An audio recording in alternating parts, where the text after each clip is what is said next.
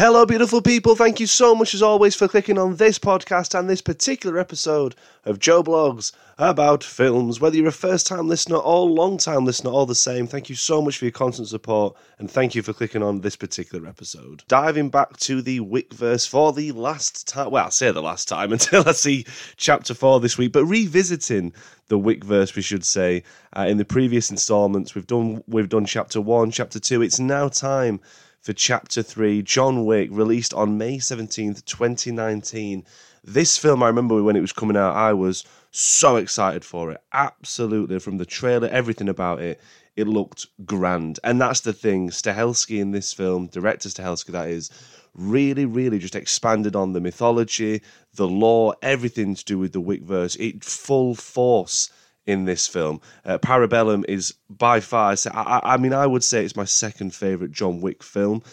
On revisit and rewatching, I have some new thoughts though about it, which I'll come to. Not not so much like a massive negative, but there's just a few dips in there that I didn't find when I first saw it at the cinema. Because I remember coming out of the cinema and such and being absolutely blown away by this bloody film. Like it was glorious. But I love each John Wick installment, as many do as well. It's got such a huge hardcore fan base, as I stated on the last podcast. There's going to be so many people. If you are checking out this podcast, or even particularly if you're just fans of John Wick, that you'll know so much more about it all than I do. I just want to give you my thoughts on these particular films and in these revisits. But chapter three, holy hell! Like rewatching it and revisiting it, I, I remember. I, I, I, think I smiled so much that my cheeks were hurting. I mean, I smiled a lot in the cinema and grinning a lot, but this revisit. So many sequences that just completely blow you away. Like if you're not invested somewhat of the story aspect of it, you can't fault the action that's in this film. Like it is truly remarkable what Stahelski does in this, and he he did he's done an amazing job already with the previous chapters, but it's constantly trying to up the game, which is why with every Wick announcement, with every new John Wick installment, I'm always that sat there going, what is he going to do next? Not necessarily what's John Wick going to do, but what is Chad Stahelski going to do next with this character, with the villains, with the actual world itself, and like I said, the lore and such, and just expanding, expanding. And Wick 3 does that super well, but like I say, it sets up very nicely for a very entertaining and what should be an excellent chapter 4. Now as I stated there, John Wick chapter 3 was released in March in May, sorry, May 2019. The film had a 75 million dollar budget and grossed get this $327.3 million at the box office globally.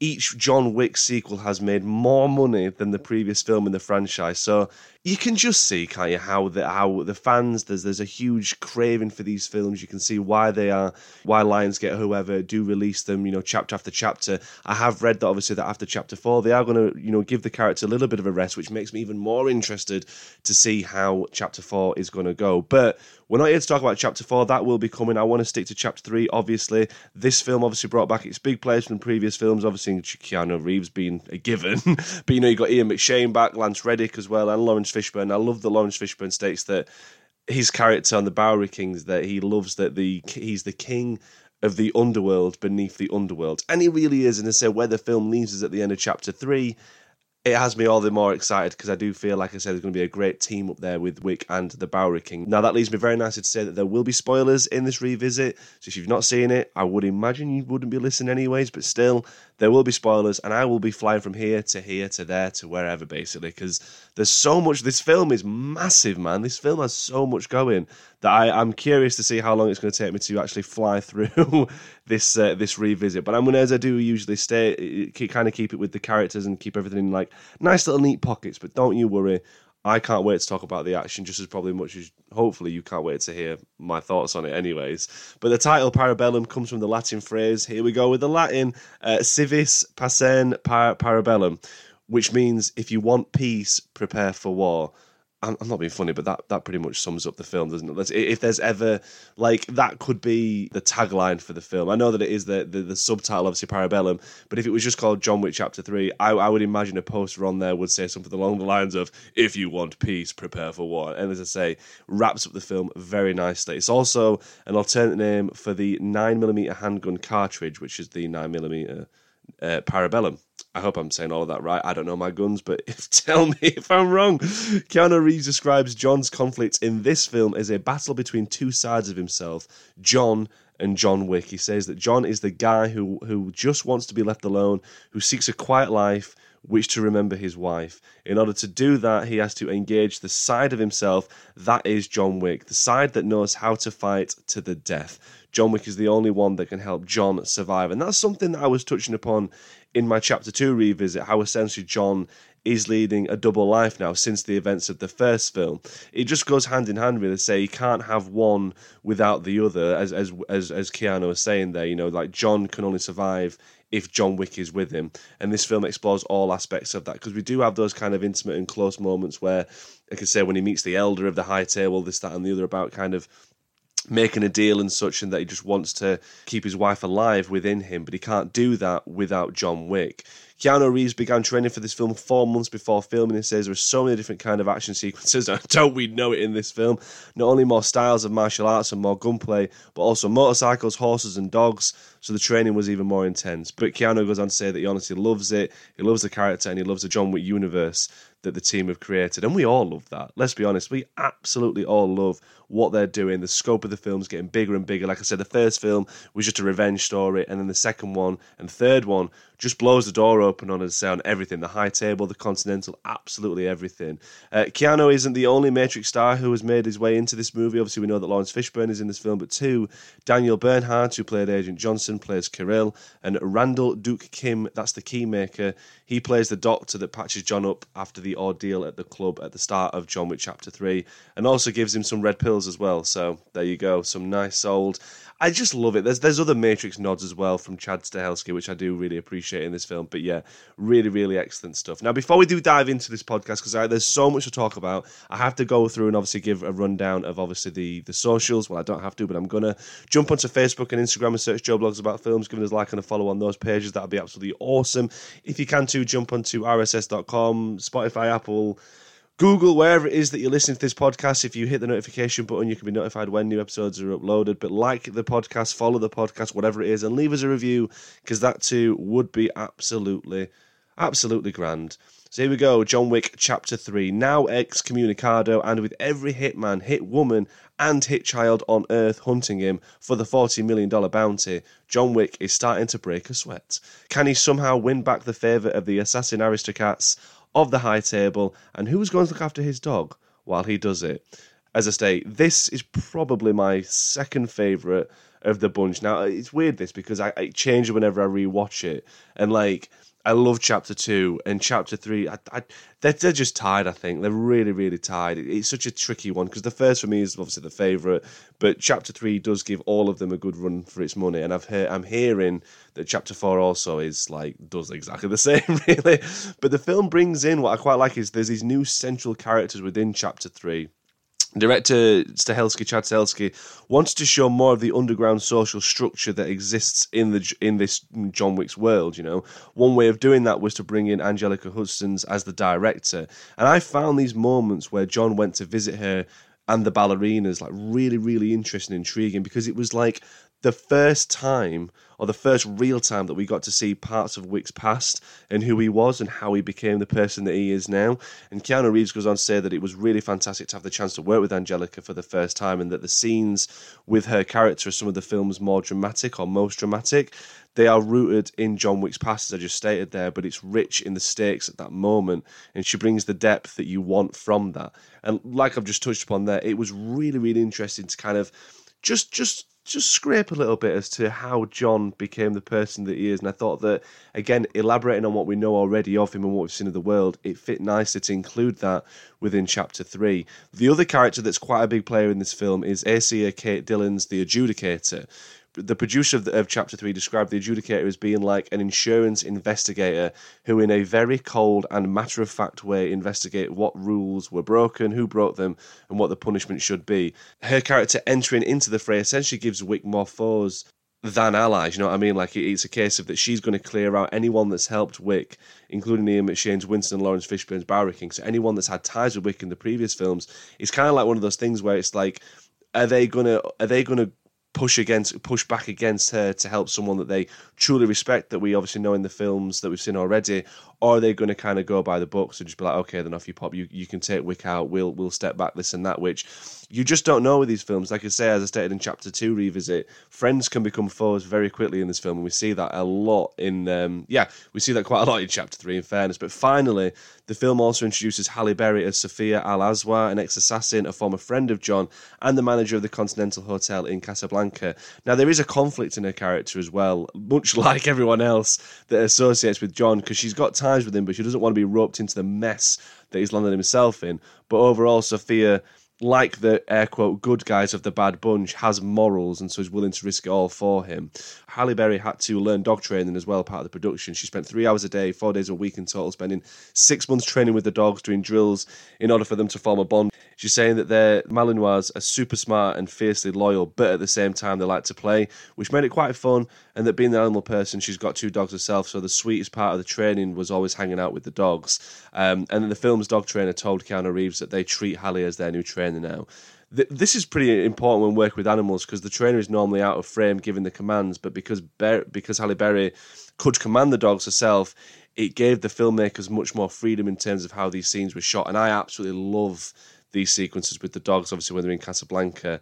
Um, just like another little side bit of trivia there to encourage the dogs attacking the correct area of obviously the actors that they were fighting against in these sequences. The, the actors who were playing the henchmen were required to like smother scroll areas in a mixture of fish sauce and peanut butter.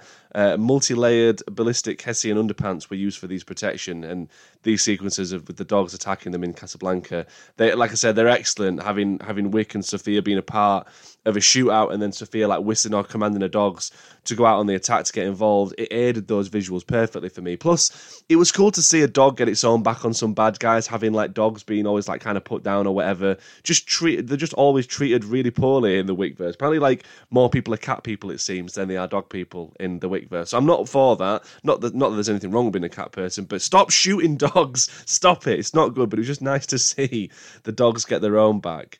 Um, Halle Berry had to focus on increasing her endurance as well during training, saying that because of Chad's long takes, which is something I will touch upon because there are bloody loads in this film that so he does it throughout, but there's great ones in this that it was essential for Halle Berry to have really good cardiovascular stamina so that they could do lots of moves and once that you know do them over and over basically. Um, and it also Halle Berry said that she wanted to show that she could keep up with Keanu Reeves, which apparently is no easy deal because the man's a badass. Let's be honest. She actually broke three ribs while filming the movie as well, all for a great performance and portrayal of this character. Now. I, I'm going to come to this point now because I stated at the start that, like, revisiting it, it was like it's an amazing film. Don't get me wrong, but there was a few. There's something that kind of took me out of the, the film just a smidge. But like, we'll come to the negative in, in it. I'm, I'm going to do positive and negative here because having Wick over in Casablanca gives one of the best images or imagery the series has has had to offer so far, which is him walking around the desert and across the dunes in his full black suit, black attire, John Wick attire it's just a really crazy juxtaposition, really, and one that I really do love in the film. It's like he's been plucked out of the city life or the the actual Wick world, this like comic book world, and thrown into the desert. And I really like that contrast. It's just showing as well how grand the series has got. You know that this is all while Wick is searching for the Elder who sits above the uh, high table to essentially clear his slate clean. This is something obviously because we know that he was excommunicated on the back of chapter two. All these assassins are after him, so Wick's now looking for the next step to essentially clear his name. And as I say, he wants to keep the the, the memory and the life of his wife, of his love, you know, alive basically and the elder does agree to this obviously within the film if he kills winston and remains subservient to the high table for the remainder of john wick's life which is something that obviously we will touch upon a little bit later when it comes back around at the end because there's honestly i know i'm already flying to all of that there is just way too much in this film which again can be a bit of a negative but i will say that i like expanding it and i like the the, the lore and such but this kind of brings me nicely to one of my negatives was that the, in, in in a retrospect and a revisit front, I did feel that this part of the film just kind of took me out of it a little bit. Like I felt, I felt like it just slowed the film down. It's necessary for the plot, And I get that absolutely, but I really did feel like it just kind of sucked the pace out just a little bit because once he gets back to the city, having been forgiven by the elder, the film picks right up again. It's really strange because there's like these moments where it is really great. Obviously, those moments with Halle Berry and such when they're shooting out and taking down these bad guys, this and that. That's really awesome in the film. But I would say that like the, the moments of him trying to get to the elder or just being with the elder there's just something about it that just feels like it's taking so much longer than it actually is. But anyways, that's that's pretty much the only negative I have of this film on a retrospective front. Because overall, like I say, I love just the expansion of this world and just seeing what is created within chapter three. Now, like the other chapters, and as we say, we're going here, there, and everywhere. The film pretty much picks up straight after chapter two. Just before we do get to all of that, though, the opening title sequence for chapter three is extraordinarily good.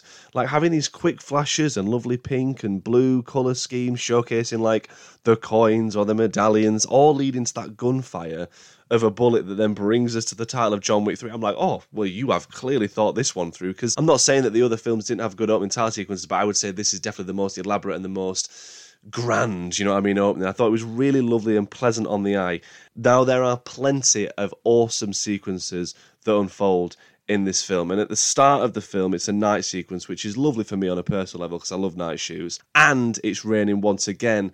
I love all of that. And it, just like I've been touching upon with the colour, there's some great colour here. It goes without saying, like the neon and such of this film. This, this film is laced, this comic book Wickverse is just laced in neon pink and blues. Like the way that they reflect in the puddles as well when we're focusing, obviously, his feet as he's running through the city, just waiting for the time, obviously, just to get where he can before the excommunicado kicks in full swing kind of thing. It just all looked perfectly. Like it's really great to follow on from the last chapter with just everyone looking at him or being or having him surrounded by crowds and crowds of people. However, we don't know, he doesn't know who is an assassin and who isn't. It's only until someone makes a move to to go for the kill that you're like, okay, there we go. Now we're going to get some fisticuffs. But we see all of this unfold whilst the underground are listing his fee and the countdown until everything's in full effect, giving that really intense and suspense for the audience, just waiting to see how all of this is going to unfold. It's funny as well as it's not like we're sat there thinking, oh God, John Wick's going to die in this film, like everyone's out to get him, blah, blah, blah. It's us sat there going, I can't wait to see how many people John Wick's going to take down and how the body count's going to keep piling piling up, you know. And this leads me very nicely to one of my favourite lines of the film. I've done this in the last couple of podcast revisits for Wick, and I'm going to do it again, where I list out some favourite quotes of the film. But uh, I, this is one of them, which is courtesy of Ian McShane's Winston when he says, $40 million bounty on his head, and every interested party in the city wants a piece of it. I say the odds are about even. This line coming very early in the film, talking like the first five minutes is just perfect for the story that's about to unfold.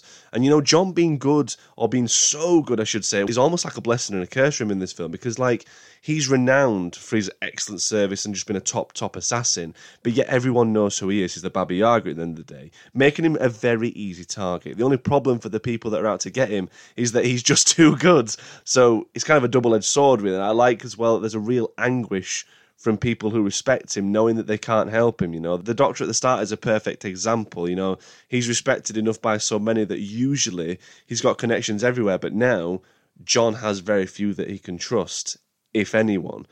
Now I'm going to talk about some uh, some lovely action that this film has to throw at us, and I'm going to fly from here, there to everywhere. But the first set piece that we get is an absolutely fantastic one in the public library, and it's glorious, absolutely glorious. I already talk about ingenious kills, and this one has got one of them. But again, excellent, excellent choreographed and fight, and the Russian book that John asked for in this scene. Oh, here we go. Is Russky Narodzinny Skazki that's awful pronunciation. I do very much appreciate it, but the book itself is just a prominent collection of Russian fairy tales like the Brothers Grimm stories and such, uh, and it includes the first known written tales of the Baba Yaga. So there you go, a nice little trivia there, which is central metaphor in this series of films. Obviously, John Wick says the title and author correctly while requesting the Russian language version at the library. Again, showing those all round skills. But coming to the actual use of this book itself, like I love a good kill in the Wick films, and taking down this big, tall giant or big non-friendly giant as I like to call him. It's just fantastic. And Stahelski, as I've stated, like he does a lot of long takes, but the way that he cuts this sequence up and stuff is really great because, you know, as I say, it, notoriously throughout the Wick film he uses lots of long takes with the action, so you get a real feel for them.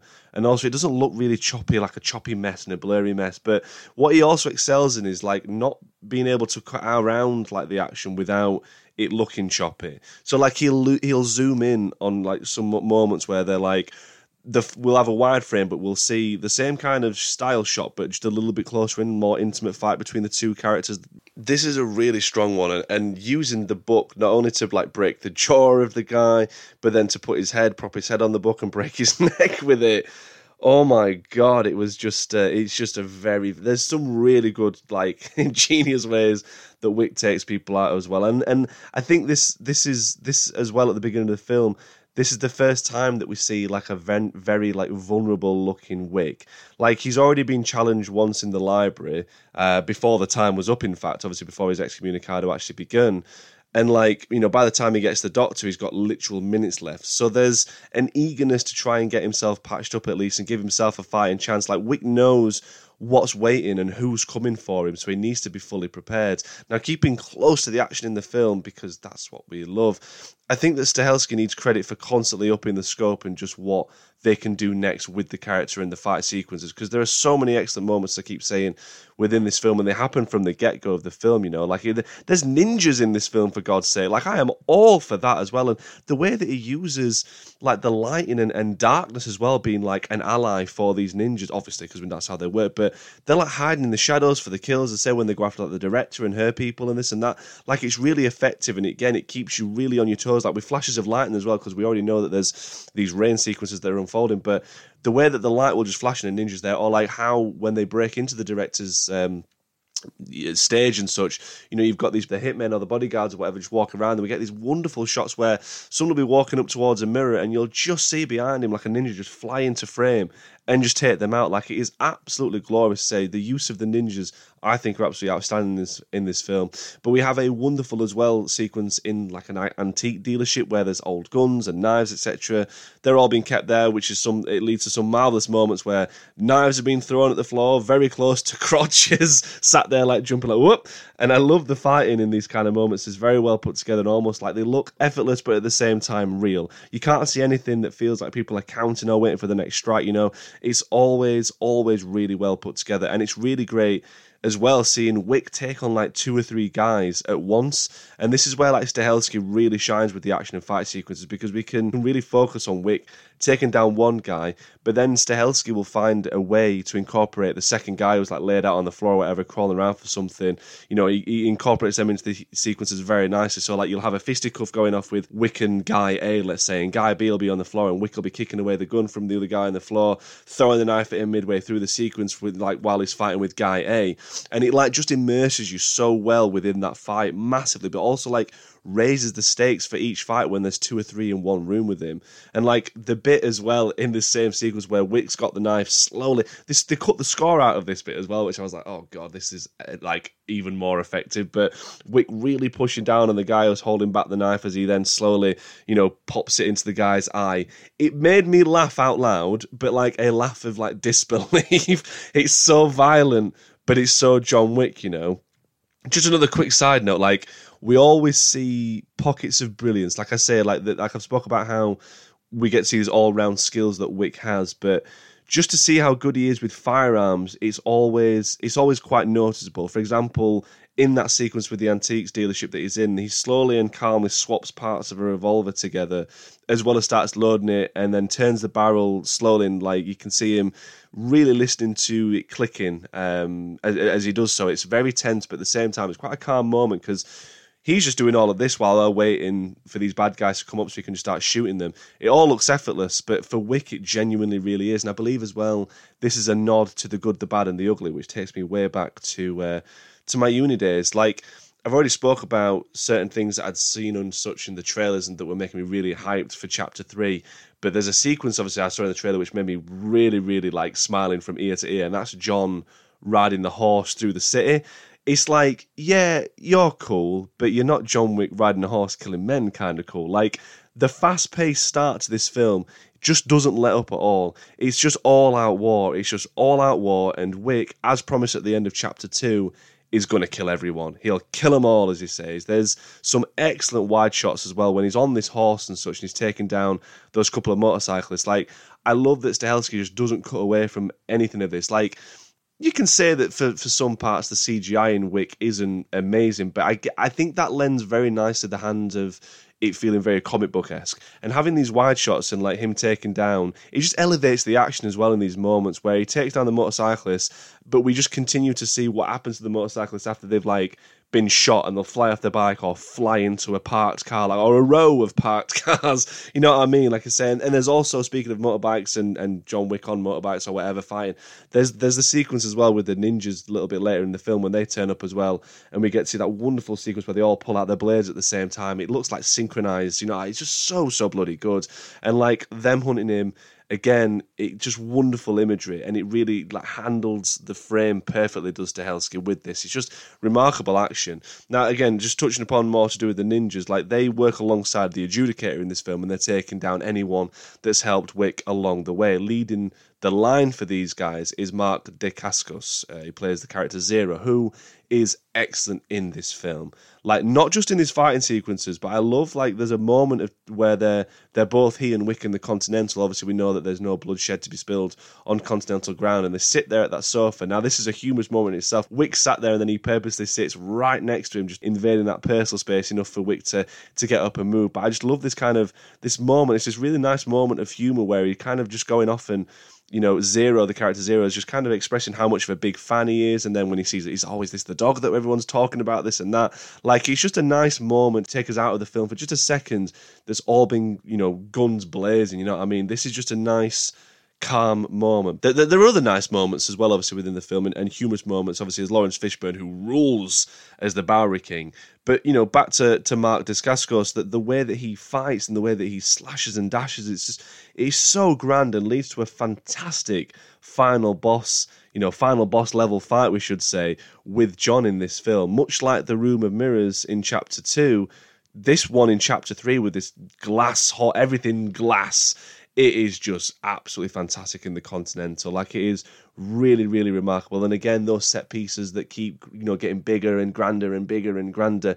This is one of them. This is absolutely one of them. One of my favorite moments in the film. Absolutely, some really, really, and and, it, and this is on the back of what has been some absolutely outstanding action set pieces with the adjudicator and obviously how they launch the attack. Because as I stated there, the elder of, of the high table says to Wick he has to kill Winston. Obviously, Winston too has to take down John if he wants to keep the Continental, both of which saying they will not do the latter, which leads to the decision for this Continental that Winston runs to be destroyed. Now, these all of this is absolutely grand, not just because it's action and action and glorious action, but because the color scheme is purposefully green and black, which is a direct nod to the Matrix, something obviously that Stahelski worked on as well, and he did this on purpose. And another nice nod to this as well is that John Wick utters the lines when Winston says, "What do you need?" He says, "Guns, lots of guns."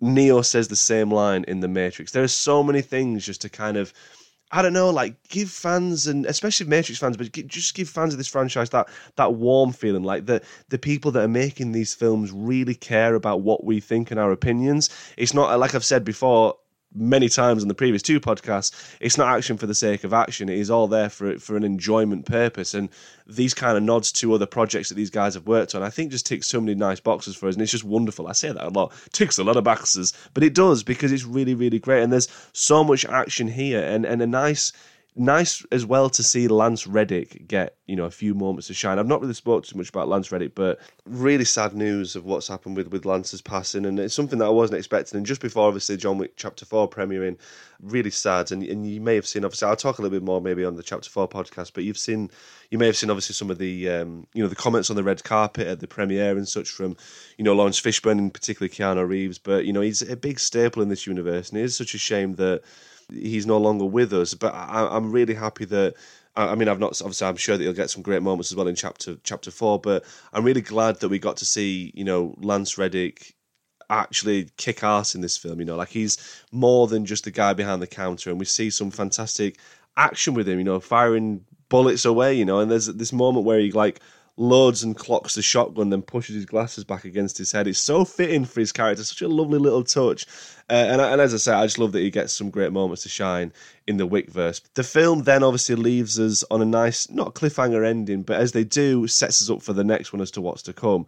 Now, Wick is once again left on the outside of the underworld. He's double crossed once again, this time by Winston. And I was so surprised by this. I'd love to know what other people think of this as well, because even when the parlay is offered to him by the adjudicator, I didn't expect Winston to take it, nor did I expect him to shoot John. But like he does so, and you're like kind of taken back. And I'm interested to see what the dynamics are going to be in chapter four about that because I guess that obviously for Winston, it's kind of a decision that he has to make to keep the Continental. He has he's a, he's quite a figure, you know, obviously within this this Wick world, within the high table, or within or like his ties with the high table. So I get the reason behind he does it, but I was still quite surprised. But the moment of John Wick falling off the uh, off the building all the way down, yes, is a bit tad far far fetched, but it fits that comic world and comic book vibe that the Wickverse is. And it, like I said, has me so excited for obviously what's to come, knowing that he's going to team up with the Bowery King and take down the High Table.